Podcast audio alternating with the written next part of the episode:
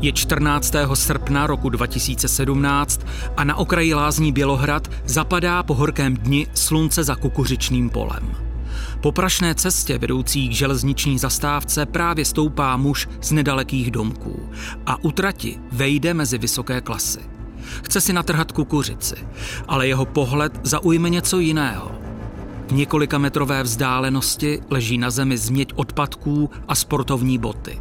Jenže když přistoupí blíž, pochopí, že se dívá na zetlelou mrtvolu v košili a sportovních šortkách. O pár minut později zazvoní telefon operativci východočeské kriminálky Romanu Popiolkovi a nechce se mu věřit, že s výjezdem má zamířit právě do Lázní Bělohrad. Já sloužím hodně dlouho, ale nepamatuju takovouhle záležitost, kterou jsme vyšetřovali. Pro naší hradeckou mordpartu to byl hektický začátek srpna. Začalo to v podstatě Lázněm a Bělohrad, kde 20 let se v podstatě nic závažného nestalo. A první případ nastal v půlce týdne, kdy mezi sousedské vztahy se vyřešily pokusem vraždy, teda podáním. O pár dní později velká tragédie rodinná, vražda 3 členů rodiny, což bylo v sobotu, a v pondělí nás volali jako krajský výjezd, aby jsme se účastnili ohledání nálezu těla. Zase opět v Lázních Bělohrad, kam jsem teda vyrazil s vyšetřovatelem. Vzali jsme sebou soudní lékařku, doktorku Zlátobkou, a vyrazili jsme na místo. To tělo to bylo v podstatě torzo. Bylo to v létě teda, v srpnu, párný léto, celkem deštivý. A to tělo bylo nalezené ve stavu, kdy už mělo oddělenou hlavu od trupu. Kriminalista Michal Hyněk vzpomíná, že mrtvola muže byla v poloze s předpaženou rukou a evidentně ji na místo nálezu někdo zavlekl. Podle stavu těla tým kriminálky odhadoval, že pár metrů od cesty leželo už několik týdnů. Operativec Roman Popiolek na poli nad Lázněmi Bělohrad ukazuje, jak náročné bylo ohledání místa činu. Vysoká tráva, bujné křoví, vysoká kukuřice, takže to bylo dost náročné, takže jsme tady měli stanovený tým příslušníků v uniformách, psovody a tak dále, kolegy z detektory kovů, který teda tady centimetr po centimetru prohledávali veškeré okolí, aby jsme našli buď nábojnici, střelu, případně další odhozené věci, které by mohly mít souvislost s případem. Na místě se vůbec nenašly osobní doklady obětí, našel se mobilní telefon ani jiné podobné věci. Jediné, co jsme našli na místě, byla jedna krabička od cigaret značky Sparta, jeden plastový zapalováč a jedna mince v hodnotě 5 korun.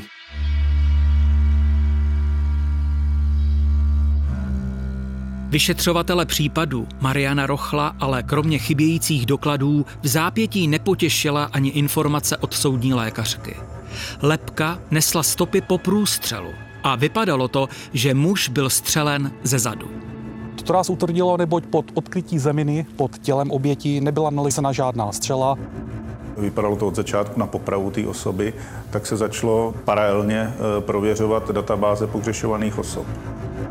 Vraždu jako popravu vyšetřovala královéhradecká kriminálka naposledy v 90. letech.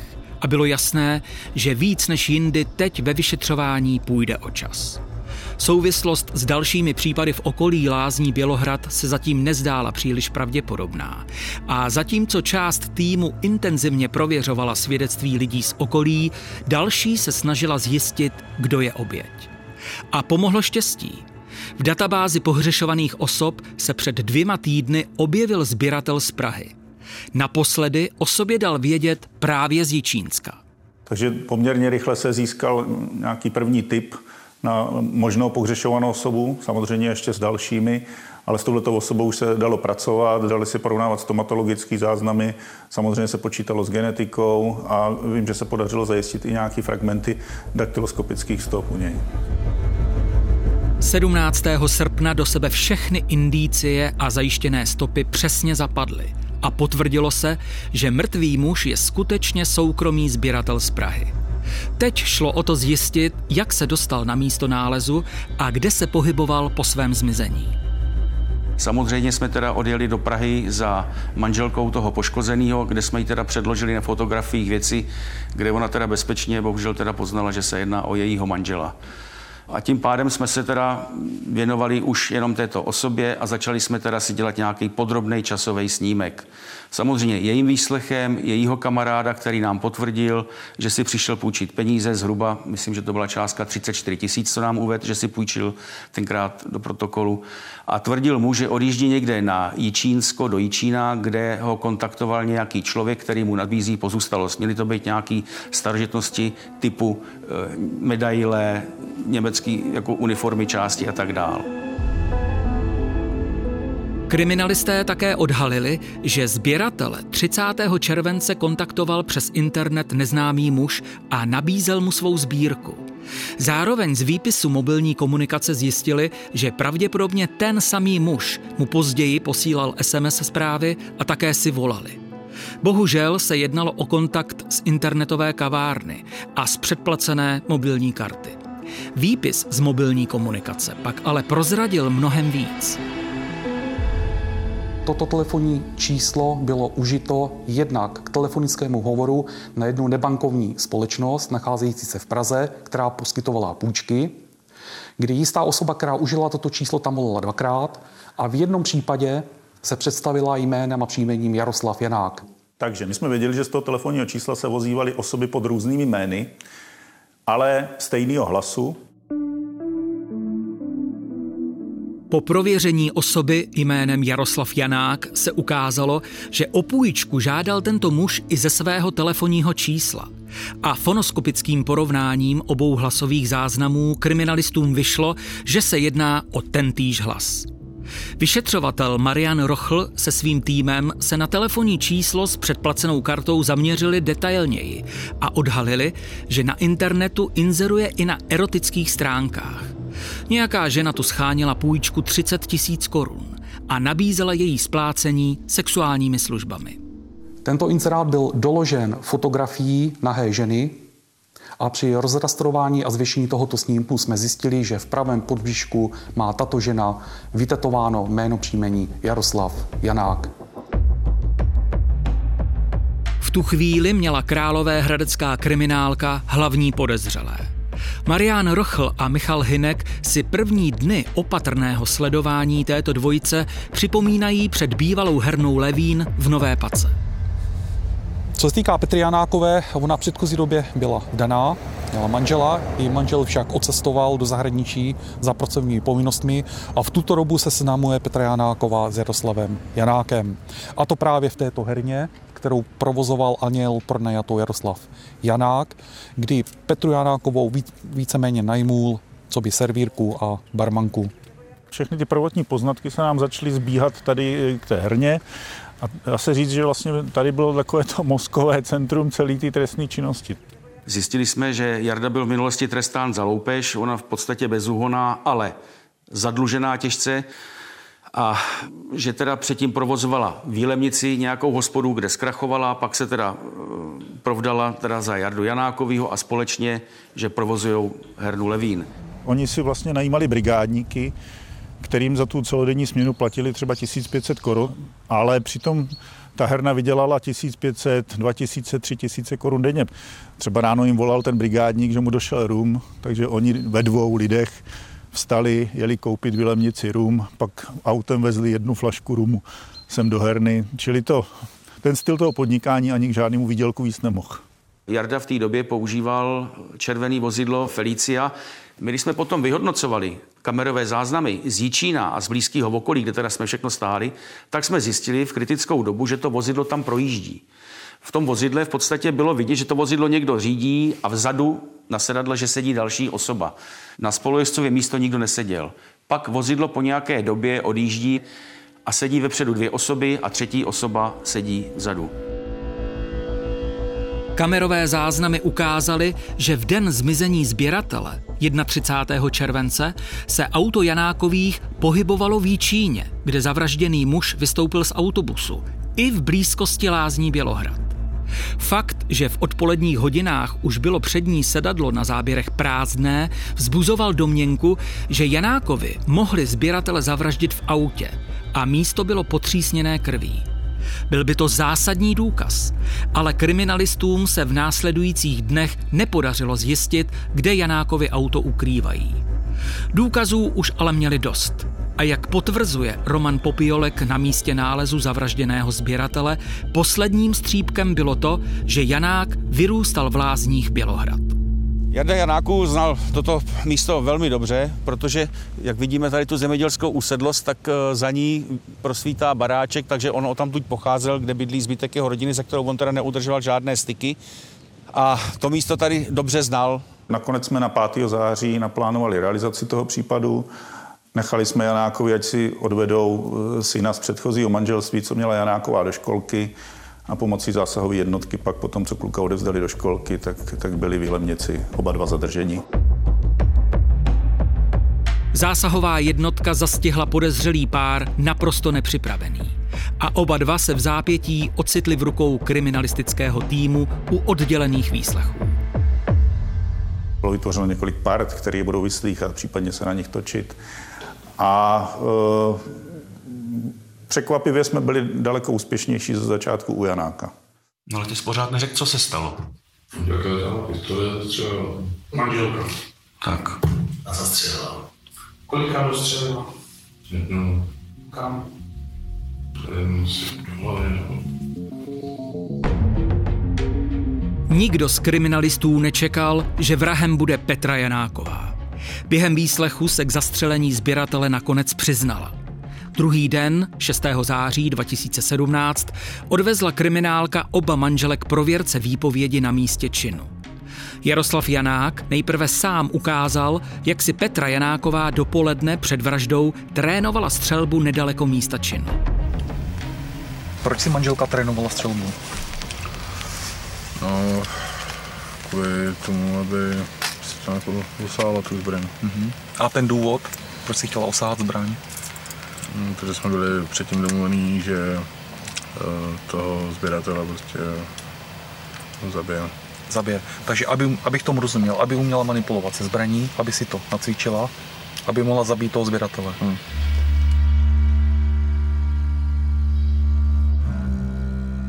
Když pak kolem 13. hodiny pražského sběratele vyzvedli na autobusovém nádraží v Jičíně, odjeli s ním na málo používanou cestu nad Lázněmi Bělohrad.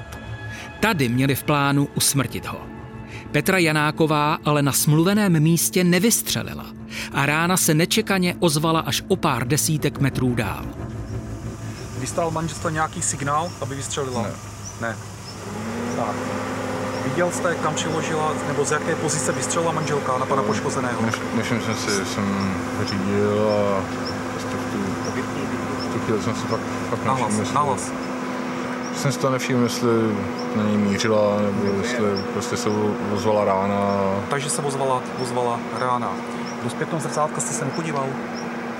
Po té ráně, co jste slyšel? Myslím, že ne. Ne. Zaregistroval jste, co udělala vaše manželka se zbraní? Dala ji na sedačku nebo do brašny, nevím. Jo. Janák pokračoval v jízdě a zastavil až po 50 metrech na okraji kukuřičného pole. Vystoupil a krvácejícího sběratele se snažil rychle dostat z auta a ukrýt ho ve vysoké kukuřici. Vzal jsem ho tím stylem a jakoby jsem vytáhl z auta. Tak, pokračujte. Stánul jsem směrem do pole, zhruba v 4 000 jsem ho pustil a běžel jsem směrem k autu. Zatímco se Janák s autem odjel otočit, Janáková měla sběratele prohledat. Muž prý ale chroptěl a ona to nedokázala a utekla. Janák se v noci k mrtvému vrátil a sebral mu z ledvinky celkem 34 000 korun a doklady. Odpoledne 6. září se k vraždě pražského obchodníka měla vyjádřit i Janákova manželka Petra. Kriminalista Michal Hyněk ji před začátkem prověrky výpovědi připravil na to, co bude následovat. Abyste nám označila místo, kde jste si zkusmo vystřelila, ano? Tak jak jste to popisovala včerejší výpovědi a dále pak samozřejmě prověříme tu výpověď, která se týká usmrcení poškozeného. Shodně s výpovědí manžela Petra popsala a ukázala, jak sběratele v Jičíně posadili na přední sedadlo a ona si sedla za něj. na smluveném místě ale vystřelit nedokázala. Takže k čemu došlo tady, v těchto místech? Namířila jsem a vystřelila. Tak, nasimulujte teda míření. Tak, a já poprosím zejména i fotografa, aby to detailně... A držte tam tu ruku. Držela jste ji v této poloze až těsně pod stropem? Ano. Čili hlaveň, tak jak ukazujete, směřovala zhora dolů? Ano. Proč? Aby mě nebylo vidět zrcátko. Aby vás nebylo vidět zrcátko? Ano.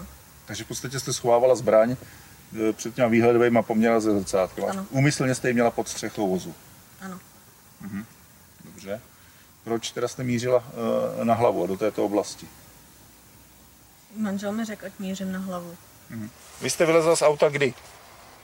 Když ho táhnul do toho pole. Když ho táhnul do toho pole. No. Ještě se nevrátil? Ne. Dobře, takže vy lízáte ven z vozu. A co jste dělala? Vzala jsem si rukavice a měla jsem ho jít prohledat. Vy nějak to sporujete nebo nesporujete? Ne. Takže jdete k tomu poškozenému? Ano. Tak pojďte nám to ukázat. Zkuste nám označit místo, kde teda poškozený ležel. Jak byl orientován ve směru nohama, hlavou kam byl, jestli byl na boku, na břiše, na zádech. Zkuste nám tu figurínu teď tady tak jako slovně, my to podle toho upravíme. Ležel na břiše a hlavu měl otočenou sem.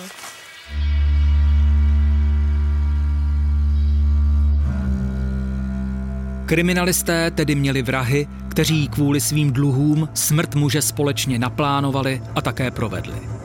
Během domovních prohlídek u nich zabavili několik nelegálně držených střelných zbraní a sbírku replik neonacistických předmětů. Nakonec se jim podařilo najít i auto, ve kterém sběratele popravili. Bylo ukryté ve vypůjčené garáži. Skříňka u spolujezdce skutečně nesla stopy po průstřelu. A kriminalističtí technici potvrdili mnoho krevních stop zavražděného na čalounění i na podlaze. Mnohem zajímavější ale byla následná odhalení kriminalistů. Janákovi se podobným způsobem snažili zabít a okrást i další sběratele. V Uhlířích, nedaleko Lázní Bělohrad, unikl smrti jen o vlásek obchodník se starožitnostmi, když utekl z podezřelého místa schůzky u lesa. Jiného plánovali Janákovi přepadnout u opuštěného kostela na Byšičkách. Den, dva po té realizaci, velice brzo. Ve chvíli, kdy Janákovi skončili ve vazbě, tak se nám ozval poškozený z Nové Paky, který se taky motal okolo té herny a začal nám vyprávět, že si myslí, že je obětí dvojnásobného pokusu o vraždu. On nám tvrdil, že rok předtím ho Janák vylákal, že spolu vykradou kostel kousek od Lázní Bělohrad, takzvaně na Byšičkách. A tam došlo, teda, když to popisoval, tak to se nešlo nesmát, protože nám vlastně popisoval, že tam jeli. Janák, že ho vysadil uprostřed té cesty, která vede do takového svahu na Byšičky a chtěl po něm, ať si nasadí reflexní pásku a v ruce má baterku a že jede oblídnout místo činu a až pojede zpátky, aby ho viděl. Takže stál na té cestě, chystal se ke krádeži, oblečen byl do reflexní pásky a v ruce svítil baterkou zcela nesmyslně. No pak v průběhu jízdy Janáka směrem k němu mu začalo být divný, proč to auto míří stále na něj, takže on začal ze silnice ustupovat do trávy, do louky, jenomže auto furt směřovalo na něj. No až nakonec, když bylo těsně u něj, tak nadskočil a tomu možná zachránilo život.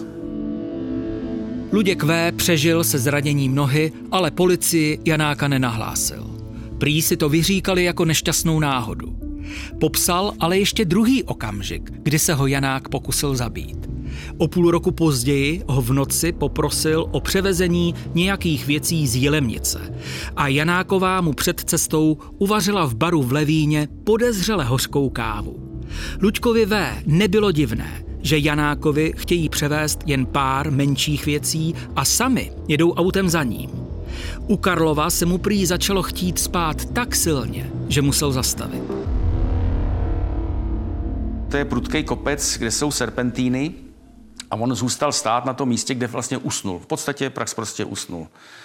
Oni řekli, jo, tak my jedeme pryč, tak tady buď a to.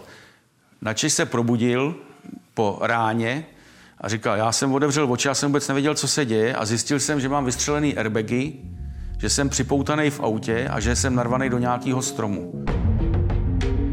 Vše podle něj zorganizovali Janákovi a další jejich kumpán z herny Levín, pojišťovací agent Martin Herzán. Společně měli sociálně slabé návštěvníky baru přesvědčovat k sepsání životní pojistky a zaměstnanec Luděk V. měl zemřít jako první. Jaroslav Janák se přiznal a vypověděl, že peníze z pojistky si měli po jeho smrti rozdělit. Herzán to ale popíral. Smlouvy byly podepsané právě za účasti Martina H. Ve všech případech byla uvedena osoba obmyšlená právě Jaroslav Janák a dále Martina H. usvědčila i zajištěná komunikace z mobilního telefonu a jednalo se o jednak textové i hlasové zprávy. Takže o vině Martina H. nebylo vůbec žádných pochyb, že opravdu jako komplic se domluvil s Janákovými, že oni budou vraždit lidi nebo způsobí jejich těžké zranění.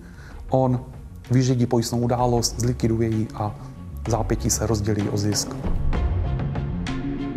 Kumpáni měli kvůli svým dluhům všechno promyšlené a pravděpodobně by pokračovali dál, kdyby je nezastavila policie. Sám Janák navíc plánoval další vraždy sběratelů a v herně Levín se v opilosti chlubil, jak naloží s mrtvými těly. Na několika hřbitovech začal skupovat hroby. Jaroslav Janák byl dotazován při výsleších, za jakým účelem se scháněl nebo chtěl pronajmout jak hrobová místa, tak hrobky. On na to odpověděl, že chtěl opatřit důstojná místa pro uložení jeho těžce nemocných příbuzných a jeho těžce nemocné matky.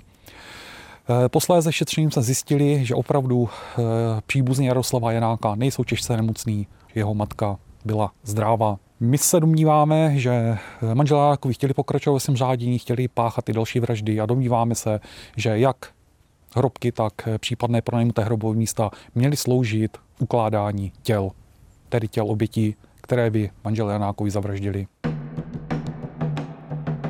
Podezření kriminalistů se naštěstí nepotvrdilo a ukázalo se, že nebezpečné vrahy zastavili dřív, než své plány rozjeli ve velkém. V říjnu 2018 všichni tři stanuli před soudem, aby si od soudce Jiřího Vacka vyslechli verdikt.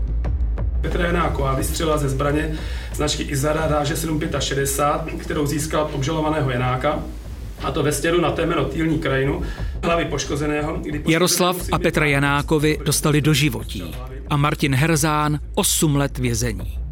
Trest vyměřený Krajským soudem Hradci Králové ale v březnu 2019 změnil odvolací soud. Petra Janáková dostala 30 let a Jaroslav Janák 28 let. Konec příběhu to ale nebyl. V květnu se Roman Popiolek a Michal Hyněk dozvěděli, že Petra Janáková je těhotná a bude propuštěná na svobodu. No to byl pro mě šok, to teda jako sloužím 39 let, ale tohleto jsem ještě snad nezažil. Když už jsme si mysleli, že všechno je hotové, že už je pravděpodobně nikdo z nás do konce policejní kariéry nepotká venku, možná jako důchodce jednou, tak najednou Janáková venku. Pravidla hry v tomto případě u toho paragrafu 325 je takovej, že ta osoba to v podstatě odrodí dítě a do věku jednoho roku věku dítěte může být s tím dětskem. V polovině června se těhotná a rozvedená Petra Janáková ocitla opět na svobodě a nechala se přejmenovat na Petru Novou. V Jilemnici, kam se vrátila, zavládlo zděšení. Pro kriminalisty, kteří nebezpečné Janákovi dostali za mříže, to znamenalo, že může klidně zmizet někde v zahraničí. A hledali způsob, jak ji dostat zpátky do vězení. Když otěhotněla, taky byl vyslýchat GIBS, Generální inspekce bezpečnostních sborů, a chtěla vědět, jak se to stalo. A v tu chvíli podle mě ona udělala tu nejzásadnější chybu svého života, kromě těch vražd teda samozřejmě, ale v tuhle chvíli tu nejzásadnější, měla odmítnout vypovídat. Ona vypovídala po poučení o křivém obvinění a začala vyprávět, že prostě byla nějakým způsobem, že měla sexuální styk s vězeňským dozorcem. Což vůči němu vzniklo podezření, že se dopustil trestného činu. Vyšetřování ve věznici ale v následujících týdnech ukázalo, že dítě bude pravděpodobně spoluvězně, který Janákové poslal sperma takzvaným koňováním přes okno cely. Petra Janáková se podle nás dopustila trestného činu křivého obvinění, navíc ve 3. odstavci s poměrně vysokou sazbou, tam bylo myslím až 8 let, protože se toho dopustila na osobě, která nad ní měla nějakou pravomoc, tu dozorčí. Na konci srpna Petra Janáková alias Nová porodila. V tu chvíli už ale kriminalisté byli připraveni. Podařilo se získat DNA vzorek jejího dítěte a ten potvrdil, že otcem je spoluvězeň, nikoliv dozorce. Na konci 6 nedělí byla Janáková znovu zatčena v pronajatém bytě. Ke všemu se u výslechu přiznala a doufala, že soud ji ponechá na svobodě. To se ale nestalo. Zůstala ve vazbě a opavský soud jí za křivé obvinění přidal ke 30 letům trestu další 2 roky. Pro královéhradeckou kriminálku to byla naštěstí definitivní tečka za případem vražedné dvojice, která jim nápadně připomínala doživotně odsouzené manžele Stodolovi. No, měli slušně našlápnuto. Počítám, že v průběhu toho podzimu, kdyby jako se na ně nepřišlo, tak by rozhodně páchali dál. Získali 30 000, nepřišlo se na ně, neměli by žádný motiv, proč s tím přestat a páchali by dál a oni dva spolu, ty 2 osobnosti, které se setkali, to byla vražedná kombinace.